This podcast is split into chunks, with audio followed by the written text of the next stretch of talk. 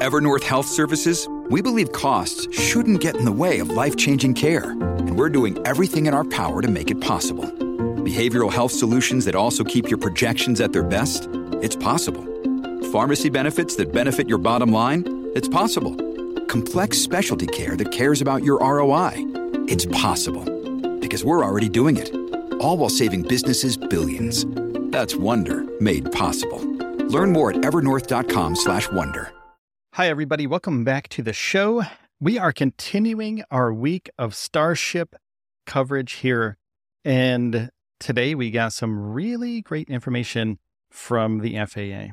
Now, SpaceX is on the brink of a pivotal moment as it prepares for their second test flight of its Starship mega rocket, a crucial element in the company's ambitious space exploration plans. And the Federal Aviation Administration recently cleared SpaceX for their upcoming mission, setting the stage for a potential launch on November 17th from the Boca Chica Starbase facility in Texas, with a backup date, November 18th and the 19th.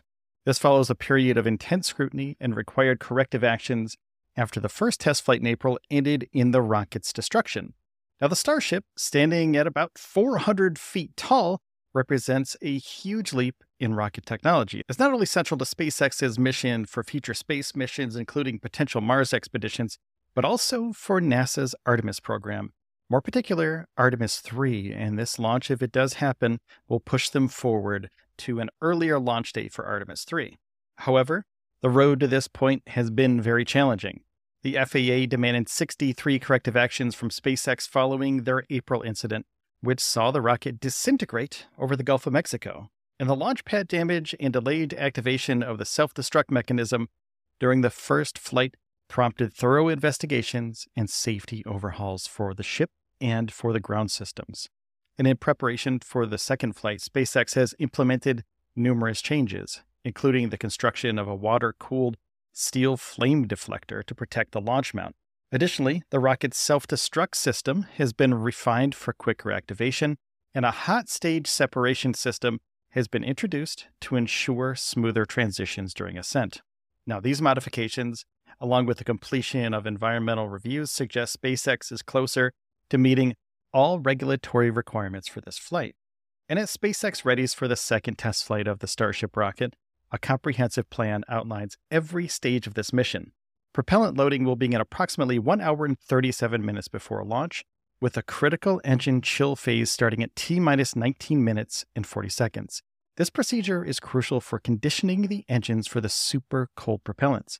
And in a change from the first flight, the ignition sequence of the Raptor engines will start at T-minus 3 seconds compared to the previous 8-second countdown. This modification aims to reduce potential launch mount damage.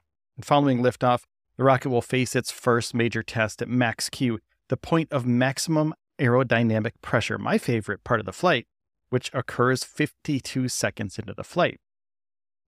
Another crucial moment, MECO, main engine cutoff, will happen at 2 minutes and 30 seconds, marking the shutdown of the Raptor engine. This leads to the booster's boost back burn startup at 2 minutes and 53 seconds, just 23 seconds later, which is a maneuver preparing it for a simulated landing in the Gulf of Mexico. And the Starship upper stage will then continue its journey, eventually splashing down in the Pacific Ocean near Hawaii. This test, however, does not include a full Earth orbit. Now, every phase of this mission, especially the hot staging and reentry maneuvers, is critical for SpaceX's future plans.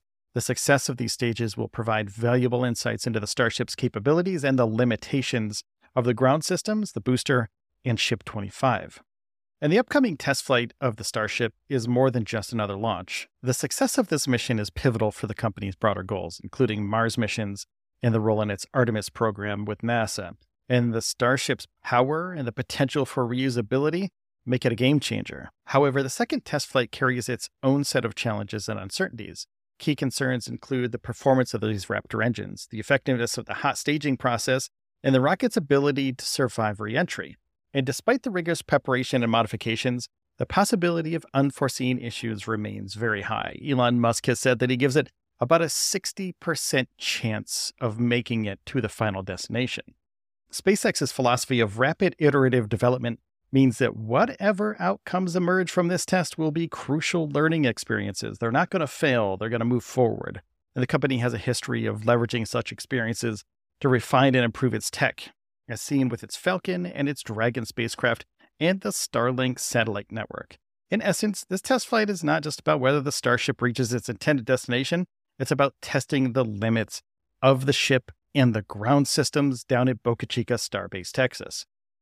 Now, the FAA and the U.S. Fish and Wildlife Service have closely scrutinized the environmental impact of this launch, particularly focusing on the new implementation of the water deluge system. This system, designed to protect the launch mount, has raised concerns about its potential effects on the surrounding ecosystem. Safety has also been a major emphasis in the preparations for the flight. The first test aftermath underscored the importance of a robust self-destruct mechanism, which has since been upgraded for quicker response. Furthermore, the introduction of a water-cooled steel flame deflector is a direct response to the damage caused to the launch mount in April. The upcoming test will not only be a technical trial, but also a demonstration of how cutting-edge space ventures can coexist with the environment and also the safety standards set by the FAA. Now, the second flight of Starship holds considerable significance for the whole spaceflight industry. A successful mission would validate the feasibility of reusable rockets on a scale never seen before, potentially reducing the cost of space travel over the next 10-20 years. Now, this aligns with SpaceX's vision of making space more accessible and launching heavier payloads into space, more ambitious missions, including humans colonizing Mars. Moreover, Starship's role in Artemis highlights its potential impact on governmental space missions. Success could revolutionize the way that governments approach space exploration, offering more flexible and cost-effective solutions. And could you imagine how big of a telescope you could fit in this thing? And on the flip side, a failure could prompt a reevaluation of the current trajectory of space technology development. It would be a challenge for SpaceX to push the boundaries anymore. Could they get an IFT-3 flight to work properly if this one doesn't go well? That's in the future. Regardless of the outcome, the Starship test flight is set to leave a lasting imprint on SpaceX, NASA, and the general public, the space-faring public.